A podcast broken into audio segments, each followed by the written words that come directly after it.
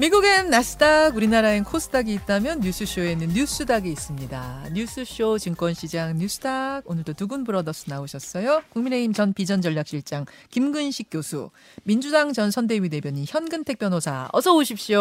안녕하세요. 네, 안녕하세요. 교수님 어제 교, 교회 갔다 오셨죠? 아 주일이면 교회를 가야죠. 그렇죠. 제가 그러셨을 줄 알았어요. 어제 교회 갔다 오셔가지고 뭐 글 하나 올리지 않으셨어요? 아니 어제 그 교회 목사님 설교가 네. 뭐 용서에 관한 것이었는데 네. 제가 뭐 최근 우리 당 상황도 그렇고 정치 상황을 봐도 네. 용서가 참 어렵고 힘든 거지만 나부터 용서를 해야 되겠다 이런 깨달음을 얻고자 노력했지만 어제 굉장히 화제가 됐어요. 예, 아 그래요? 네, 네, 네. 죄송합니다.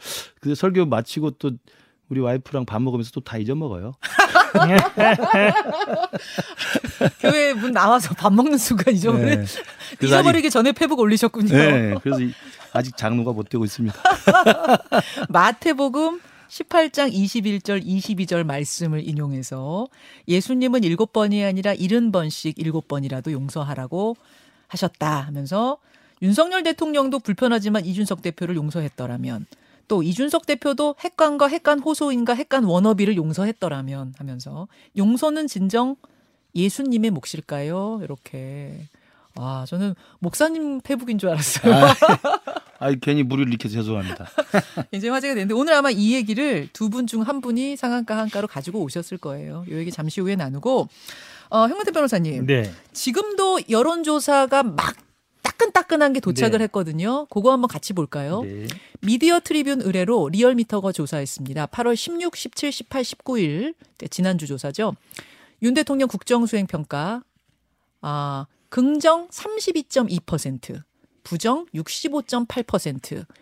뭐 여전히 부정이 월등히 높긴 하지만 긍정이 전주 대비 1.8% 포인트 상승했습니다. 어떻게 보세요? 그렇죠. 지금 보신 것처럼 뭐 긍정이 1.8% 정도 올랐고 부정이 보니까 1.4% 정도 떨어졌더라고요. 네. 약간 방향성이 잡혔는지 모르겠지만 그래도 하락은 조금 아닌 것 같은데 아마 그래도 지금 뭐8.15 광복절 기념사도 있었고 네. 100일 기념 회견도 있었고 물론 논란은 많습니다만 그래도 과거처럼 뭐 실수라든지 이런 거는 조금 안뭐안 하고 있는 게좀 음. 반영이 되고 있는 것 같은데 음흠. 그래도 지금 보면은 부정이 긍정보다 두 배 이상 높거든요. 네. 60대 중반 이상이고 이 부분은 뭐 아직 확실하게 바뀐 건 아닌 것 같다. 그러니까 아마 조사 내용도 보니까 뭐 부산 경남에 좀 올라갔고 음. 인천 경기 좀 올라갔는데 60, 70대에서 좀 올라갔고 그러니까 음. 아마 그 전통적인 지지층에서는 조금 아마 호스도 되는 것 같긴 합니다. 그래도 네.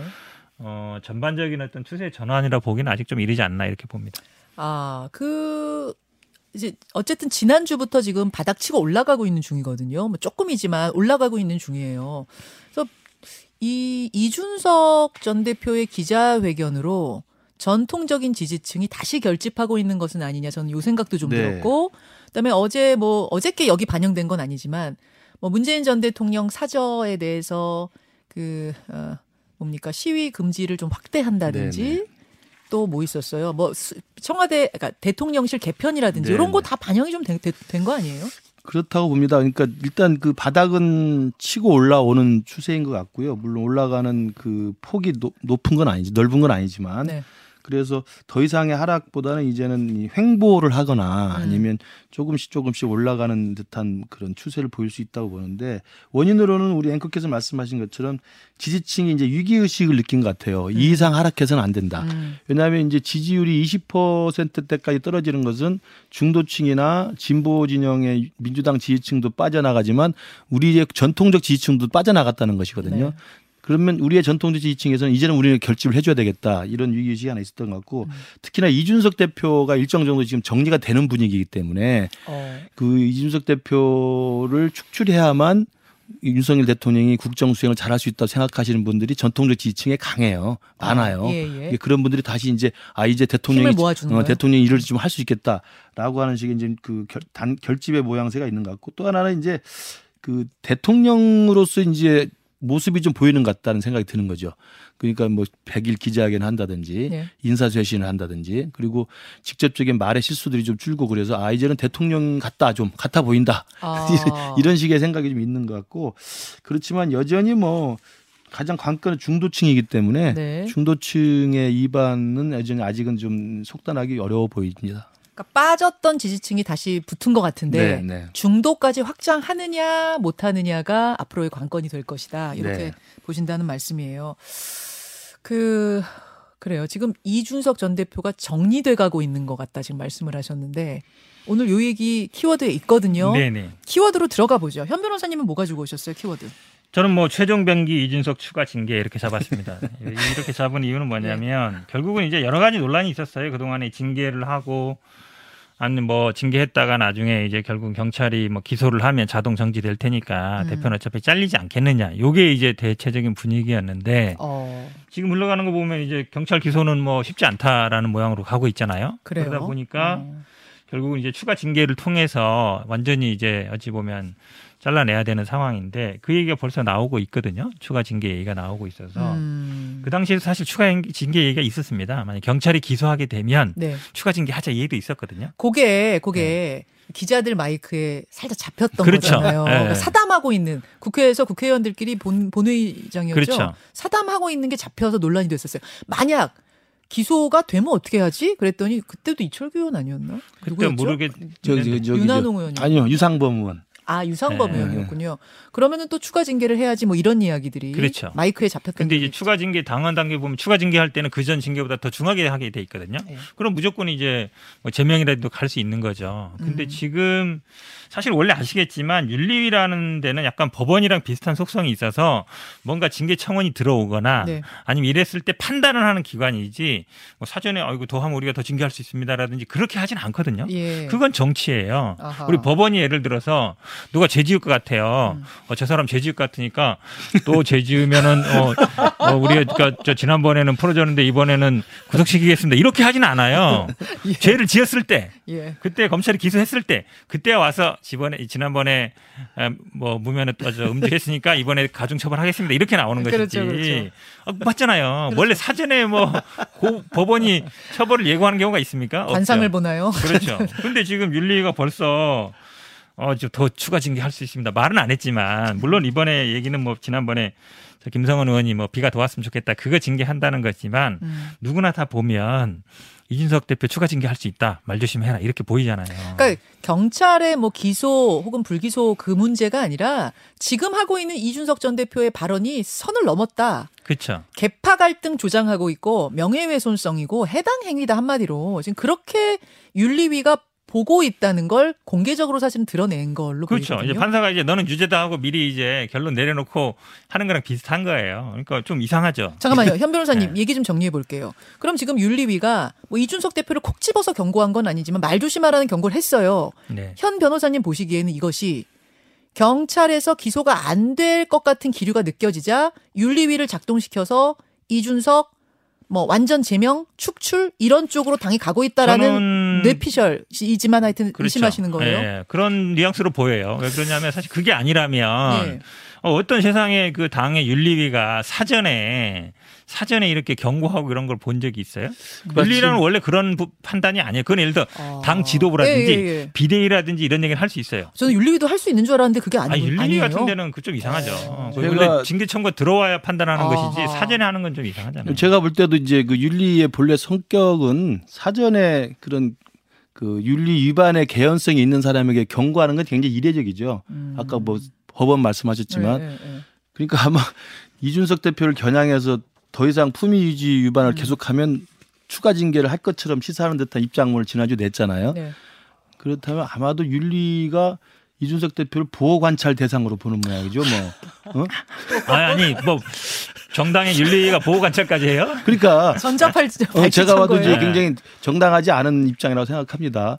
근데 이제 보호 관찰 대상으로 보는 듯한 기류가 윤리 안에 있는 거라고 해석이 가능할 것 같고 그렇다면 그 윤리의 정치적 편향성에 대해서 누군가 그럼 뒤에서 작동하고 있는 세력이 있느냐라는 의식까지 나올 수밖에 없어서 저는 윤리의 그런 지나치게 정치적 입장 표명은 굉장히 바람직하지 않다고 생각을 합니다. 자, 입장 표명에서 그칠까요? 아니면 정말 더 나가서 뭔가 추가 징계를 할 수도 있다고 보세요? 당내에 이른바 이제 그 보이지 않는 세력에 의해서 예. 또는 보이지 않는 핵관들에 의해서 아, 이준석이 더 이상 이렇게 어, 과도하게 말하는 것을 더 이상 참을 수 없다. 음. 어, 기소 여부와 상관없이 일단 끝을 봐야 되겠다라고 생각하면 윤리라는 칼을 들 수가 있겠죠. 어. 그렇다고 한다면 이제 그 지금 이야기 나온 건 경찰의 기소 여부와 상관없이 지금의 발언만 가지고 발언만 그리고 가지고. 대통령과 당에 대해서 해당 행위를 했기 때문에 예. 충분히 추가 징계할 수 있다는 뉘앙스잖아요. 예. 그렇다면 이제 그렇게 해서 밀어붙이겠다는 건데 저는 근데 그건 오히려 상황을 더 악화시킬 뿐이죠. 아까 제가 뭐 용서 이야기까지는 뭐 네. 할 필요도 없지만 지금 상황이라는 게 서로 간에 자기의 주장을 가지고 사법부의 판단에 맡기고 있는 상태이고 이번쯤에 결론이 나오고 그 이후에 한쪽에서 이제 비대위 체제로 일단 당을 정상화시킨 수순으로 가고 있지 않습니까? 그렇다면 국민들이 판단할 문제이고 전당대 이후에 새로운 지도부에 대해서 국민들이 어느 정도 지지를 보낼 것인지 그리고 이후에 대통령의 지지율이 어떻게 어떤 추세를 보일 것인지에 따라서 누가 옳은지 그른지가 드러나는 것인데 음. 야막또 밉다 저놈은 더 이상 저 입을 잠 닫아야 되겠다 음, 음. 싶어서 윤리위를 또 발동해서 제명이나 탈당 권유까지 해버리면 그 누가 봐도 그건 어, 정치적 의도를 가진 과도한 정치적 행위라고 볼 수밖에 없죠. 그냥 이, 이 흐름에 따라 맡기는 게 좋고 아, 그럼요. 비대위하고 뭐 전대 치르고 이렇게 가는 게 좋지. 그럼요. 여기서 뭐 더 추가 징계를 한다든지 이런 제스처는 좋지 않다. 굉장히 악화시킨다. 누가 봐도 누가 봐도 일종의 보복성 사감이 배어 있는 행위죠. 그렇잖아요. 지금 비대위로 간 것만으로 일단 이준석 대표는 정치적으로 생명을 지금 끝나게 하는 건데 음. 비대위가 있고 전당대회 가고 새로운 지도부 등장하면 끝나는 건데 그 이렇게 보는 것 같아요. 해도 해도 너무했다. 그 조혜진 의원은 네, 제가 네. 금요일에 저 출연하셔가지고 이건 너 죽고 나 죽자는 식으로 지금 이준석 대표가 말하는 거 아니냐 이런 표현을 하셨고 김재원 전 최고위원은 스페인에서 막 도착하셨거든요. 술래길 걷고 뭐라 그러냐면 내부 총질 정도가 아니라 지금 등 뒤에다가 총질하는 정도 수준의 지금 발언들을 하고 있다 이렇게 표현했거든요. 아니 그래도 어쨌든 본인 입장에서는 이준석 대표 같은 건 쫓겨난 입장이잖아요. 네. 그럼 어쨌든 본인도 살아야 되는 거고 이- 이 상태에서 만약에 그냥 본인이 수긍한다 그러면 음. 앞으로 정치 못 하죠. 아. 이렇게. 근데 저는 근데 변수는 하나 있는 것 같아요. 지금 주호영 비대위원장도 전당대회 언제 할 거냐 굉장히 중요하거든요. 예. 이게 사실은 왜 중요하냐면 이준석 예. 대표가 내년 1월 8일 9일 되면 돌아온단 말이에요. 그렇죠. 그 이후에 만약에 후보 등록을 하거나 하면은 출마를 할 수 있어요. 음. 근데 지금 얘기는 1월 말 2월 초에 전당대회를 한다는 건데 보통 약간 한 달 전쯤 뭐 그 전후에 이제 후보 등록을 받거든요. 그렇죠. 그러면 사실은 관건은 이준석 대표 돌아온 후에 할 수 있느냐 그 등록을 할 수 있느냐 못 하느냐 음. 그게 굉장히 중요해요 맞아요. 시기상 맞아요. 근데 그 부분에 대해서 아직 이제 명확하게 입장을 안 정한 것 같아요 그러니까 아, 그러면 두 가지 경우가 다 열려 있어요. 이준석 대표가 등록해서 직접 뛰는 경우 아니면 이준석 대리인인 누군가와 아니, 제가 보기에는 등록이 가는 경우? 가능한 본인 등록할 거예요 아. 예, 지금 본인 그렇게 나오고 있잖아요 본인 나오는데 그러니까 결국은 아마 주영 비대위원장이 이준석 대표 등록이 가능한 시점에 후보 등록을 받을 거냐 안 받을 거냐 예. 예, 그게 이제 중요한 것 같고 음흠. 만약에 등록 자체를 못하게 한다 그러면 네. 그것도 이제 후폭풍이 있어요 꼼수다 음. 결국은 비대위가 이준석 대표 자르고 못 나오게 하기 위한 거 아니냐라는 비난을 받을 소지가 있어 그렇게 하기 쉽지 않은데 아. 만약에 이제 윤리위가 지금 추가 징계를 해서 뭐 제명을 하든지 한다 그러면 예. 그 고민 할 필요가 없잖아요. 그렇죠. 그러면 이제 쉽죠. 그냥 어차피 언제 해도 상관없으니까 아하. 당내에서 이제 논란인 지금 이제 시기 관련해서 서로 이제 누가 유리하냐 뭐 그- 그런 예. 거 이제 고민할 필요가 없는 거죠. 이준석 변수가 사라지니까 근데 그런 제가 뭐 고민이 있는 것 같아요. 윤리 차원에서 추가 징계를 한다고 이제 현근택 변호사 그걸 이제 하한가로 가져왔는데 네.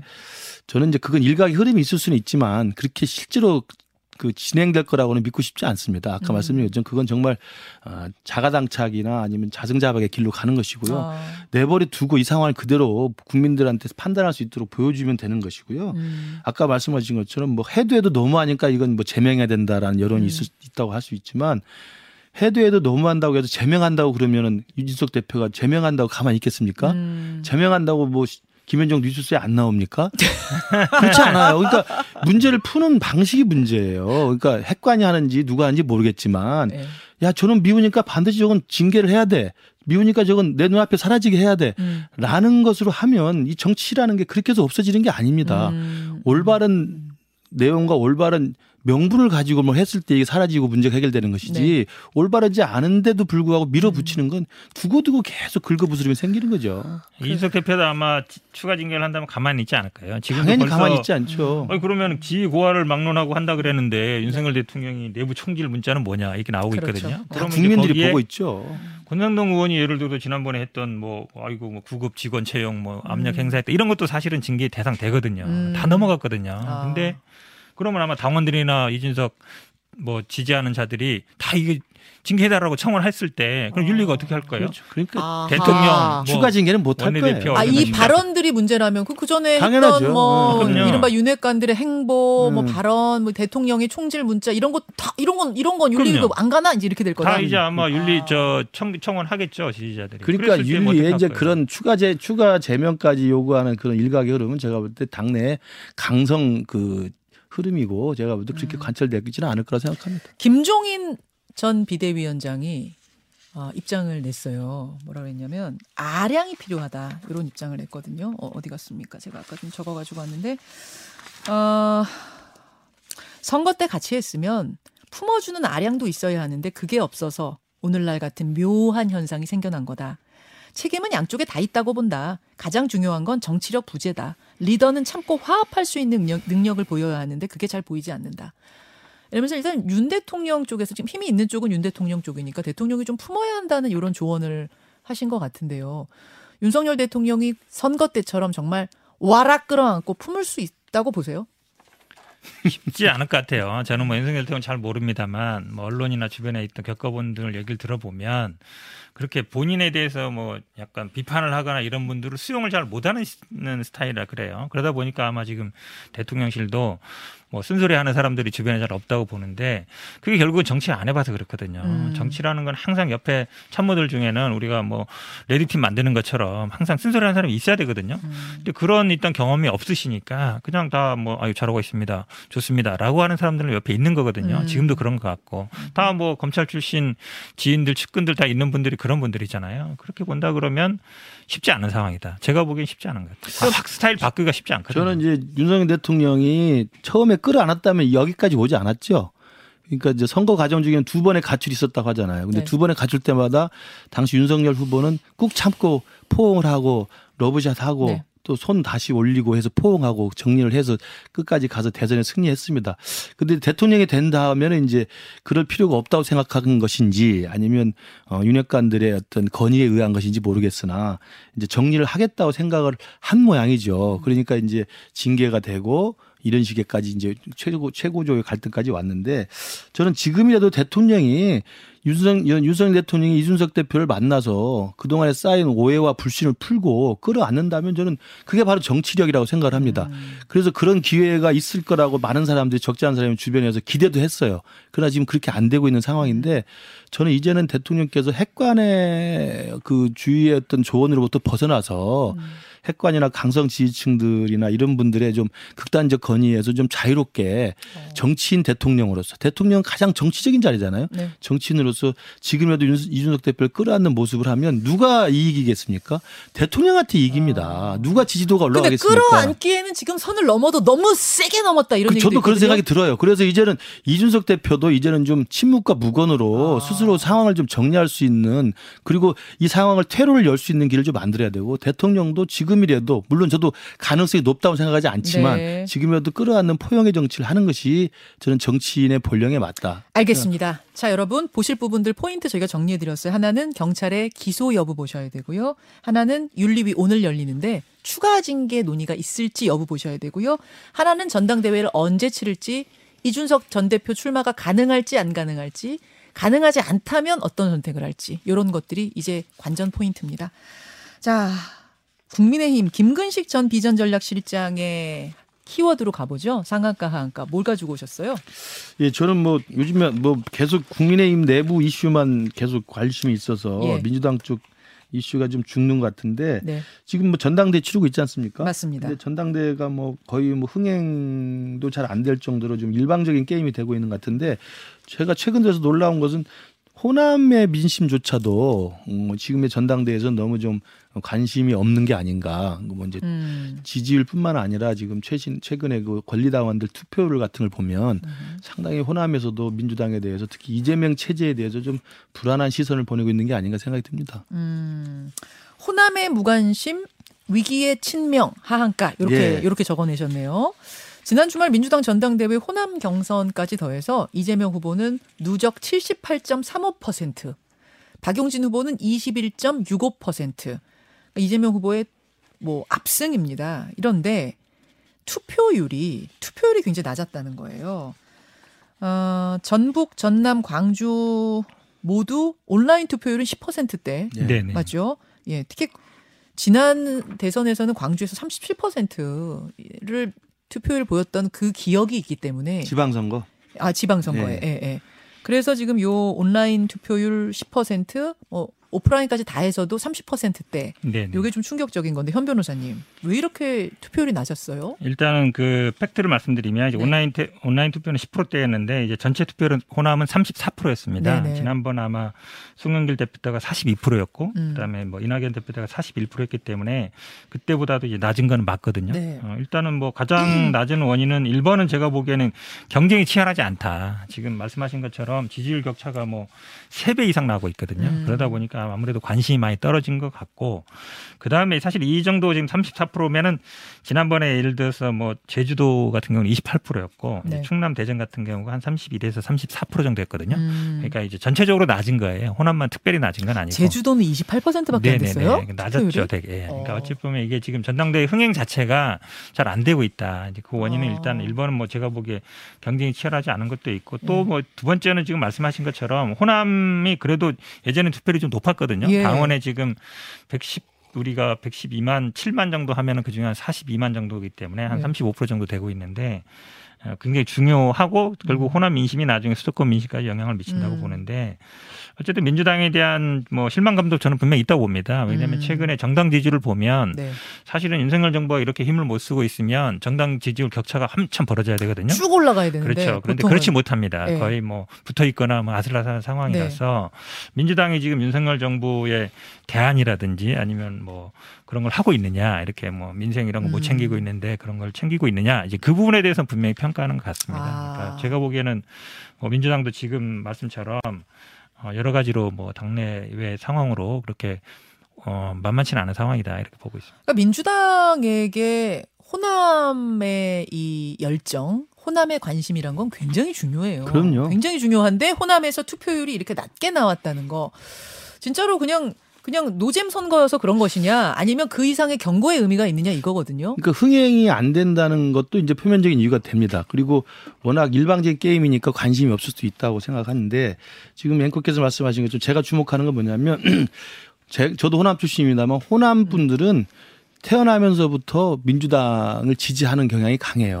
태어나 응. 태어날 때부터 왜 저도 이제 우리 부모님의 이야기를 듣게 되고 아, 그래. 주위 분들 아. 이야기를 다 듣게 되고 예, 예. 또 그때만 해도 굉장히 오목한 시기였기 때문에 그렇죠. 그런 이제 그 문화가 있습니다. 근데 자기가 진짜 이른바 모태 정당으로서의 민주당에 대한 애정이 강합니다. 음. 그리고 실사 민주당이 실수를 하고 민주당이 잘못해도 아, 설마 민주당이 이렇게까지 가랴라고 하는 또 최소한의 믿음이 있어요. 어, 어. 근데 지금 진행되는 건 아, 이게 뭐 흥행이 안 되니까 지지율 떨어졌다는 게 아니라 제가 주목하는 건 뭐냐면 이낙연 대표가 그때 그때도 어대낙이었는데 네. 2020년 전당대회 때 네. 어대낙일 때 득표율이 60%대였습니다. 음. 전 전국 득표율이 그때 압도적으로 이겼는데 높았죠. 지금 80%대가 나온다는 거예요. 지금 이재명, 이재명 후보가. 후보는 그러면 이건 거의 이런 이야기 해서 좀 그렇습니다만 거의 독재 국가나 공산주의 국가에서나 나오는 득표, 득표율이에요. 아, 그렇잖아요. 80%치 득표율이 어디 있습니까? 이재명이 아니라 이낙연도 그때는 대단한 높 압도적인 60%대였어요. 네, 60점 몇 프로 몇 퍼센트였습니다. 그러면 80%대 나오는 이유가 뭐냐? 그렇다고 민주당이 압도적으로 이재명 후보를 지지하는 그건 아닌 것 같고 왜냐하면 투표율이 30%대잖아요. 네. 그러면 권리당원 수십만 중에서 10명 중에 3명만 투표한 거예요. 그 7명 투표 납니다. 10명 중에 3명이 투표한 그 3명의 투표율 중에서 80%대가 이재명, 이재명이라는 것은 굉장히 소수의 과잉 대표가 너무 일, 심하게 심각해지고 있다는 거죠. 아 소수가 과잉 대표되는 대표가 거죠. 되고 있다. 그렇죠. 그럼 나머지 권리당원이고 태어날 때부터 민주당이고 민주당에 대한 애정과 이 기대가 있는 호남에 있는 사람들은 70%가 10명 중 7명 이제 관심이 없는 거예요. 어. 그리고 나머지 3명 중에 찍었는데 압도적으로 이재명을 찍고 있는 거거든요. 아니 내가 투표 안 해도 뭐 어차피 그냥 이재명 후보가 될 거니까 나는 그냥 오늘은 놀러 될 갈래 이럴 수도 아니라 있는 될 거 아니에요? 거니까가 아니라 제가 볼 때는 투표라도 어차피 이재명을 반대하는 비명이 안 되니까 포기하는 거죠. 아 그렇게 보시는 아, 거예요? 그럼요. 어. 그러니까 저는 이 흐름이 2015년도에 안철수 대표가 그 문재인 당시 민주당 대표랑 갈등을 벌이면서 쇄신안을 가지고 갈등을 벌이다가 2015년 탈당을 하고 나와서 국민의당을 2016년에 만들잖아요. 예. 저는 그때도 국민의당으로 이 안철수 대표가 나왔을 때 음. 호남을 기반으로 새로운 당을 만들어서 총선에서 36석을 차지하게 됩니다. 네. 그때 호남의 분위기가 당시 문재인 대표 체제에 대한 굉장히 많은 불만이 있었거든요. 음. 저는 그런 불만들이 지금 호남의 밑바닥에서는 아. 흐르고 있는 게 아닌가라는 자, 생각이 여기서 들어요. 잠깐 그럼. 네. 안철수 의원이 만든, 만든 국민의당이라는 신당이 그때 녹색 바람을 그렇죠. 일으키면서 뭐 그때 서른 서른 성 36석인가 넘게 가져갈 때. 예. 그때 그 바람의 진원지가. 호남이었거든요. 예. 그 비슷한 현상이 2024년 총선 때도 있을 수 있다? 그 전에 이제 이재명 후보가 대표가 된 다음에 그다음에 친명 일색으로 이제 당 지도부가 꾸려질 거 아닙니까? 예. 그리고 그들은 굉장히 강한 강경 강성 팬덤들을 유지하고 있습니다. 그 사람들이 야당 여- 야당으로서의 국정 운영에 어떤 모습을 보일지, 음. 그다음에 전국 현안에 대해서 어떤 입장을 보일지, 예. 제가 볼 때 굉장히 편향된 강한 입장을 가질 겁니다. 어. 그런 입장들에 대해서 그러면 중도층이라든지 호남에 오랫동안 민주당을 사랑했던 사람들은 동, 동조할 것이냐, 아니면 너무 심하다, 음. 뭐 이런 식의 아마 분란이 생기 면 아직 총선이 1년 반 남았기 네네. 때문에 총선 때 당이 어떻게 될지는 두고 봐야 될 것 같습니다. 어떻게 생각하세요, 현 어, 변호사님? 우리 당 걱정해 주시는 건 고마운데요. 제가 보기엔 뭐 기운 같고 왜냐하면 그 당시 전당대회는 박지원 전 의원하고 문재인 당시 이제 의원하고 이제 붙은 거잖아요. 아주 세게 붙었거든요. 네. 호남이냐 비호남이냐 뭐 이거 그렇죠. 붙었는데 그때 사실 격차도 뭐 1, 2%밖에 차이 안 났어요. 0.1% 차이인가 아주 아슬아슬했는데 정확히 는 모르겠습니다만 거의 아슬아슬했거든요. 음. 그러면서 사실은 어, 중심이 있었죠. 박지원 의원이라는 구심점. 구심점이 있었고 거기에 이제 제 대권 후보라는 안철수 후보가 있었기 때문에 이게 가능한 상황인데 음. 지금은 사실은 그런 상황은 아니에요. 지난번 이낙연 대표 나왔을 때도 말씀드렸지만 60몇 됐지만 김부겸, 네. 박주민 이렇게 나왔거든요. 네. 물론 이제 당연히 그때도 뭐 예, 뭐 차기 이제 어쨌든 이낙연 쪽으로 거의 기울었기 때문에 그렇게 음. 봤었는데 앞에 말씀드린 것처럼 물론 낮은 건 맞습니다만 지난번 이낙연 대표가 됐을 때도 41%였어요. 그러니까 전당대회에서 음. 당원들의 투표는 50% 넘지는 않은 경우가 많습니다. 음. 이제 대의원들은 높아요. 대의원들은 이제 90% 이상이거든요. 근데 음. 아직 대의원 투표 안 했기 때문에 지켜볼 필요가 있는 것 같고 지금 당원들의 선택입니다. 제가 보기엔 아마 예를 들어 이번에 지금 두 명 남아 저뭐 박용진 의원 남았지만 박용진 의원이 뭐 당내에서 큰 뭐 세력을 형성하고 있거나 그렇지 못해요. 음. 강훈식 의원도 중간에 들어갔고, 그러니까 이번에 전당대회 나온 후보군들이 과거처럼 그렇게 뭐 어떻게 팽팽하진 않은 건 맞습니다. 음. 근데 당원들의 선택이라는 거를 제가 보기에는 약간 호도할 필요는 없다. 그러니까 이것도 집단 지성이거든요. 근데 음. 그거를 너무 뭐 한 사람이 많이 밀어줬기 때문에 문제가 있다. 그 집단이 제가 보기에는 집단이 아니, 아니니까 그렇게, 문제지. 그렇게 말씀하시면 안 되고 이게 100만 명 이상 되가 되- 되면 누가 이렇게 일방적으로 주도하지 못해요. 그러니까 예를 들어서 어 저는 뭐 국민들의 예를 들어 여론조사라든지 뭐 이것도 지켜볼 필요가 있는 것이고 음. 저는 뭐 국민의힘도 마찬가지예요. 예전에 황교안 대표 이럴 때는 거의 완사이드로 갔었거든요. 그래서 망했잖아요. 이제 그 말씀 드리는 거예요. 네. 그러니까 당원들의 선택을 뭐, 뭐 어떻게 평가할 필요는 없다. 제가 음. 그렇게 보고 있습니다. 저는 그래서 지금 물론 이제 그 당시 2016년처럼 안철수 대표가 국민의당 만든 것처럼 뭐 호남 신당이 생길 거라고 미리 예측하지는 않는데 과연 이재명 후보가 대선 후보가 됐고 대선 후보 된 지 몇 개월 만에 또 당 대표가 되는 이런 식의 그, 그 쏠림 현상은 음. DJ 이후로는 없는 겁니다.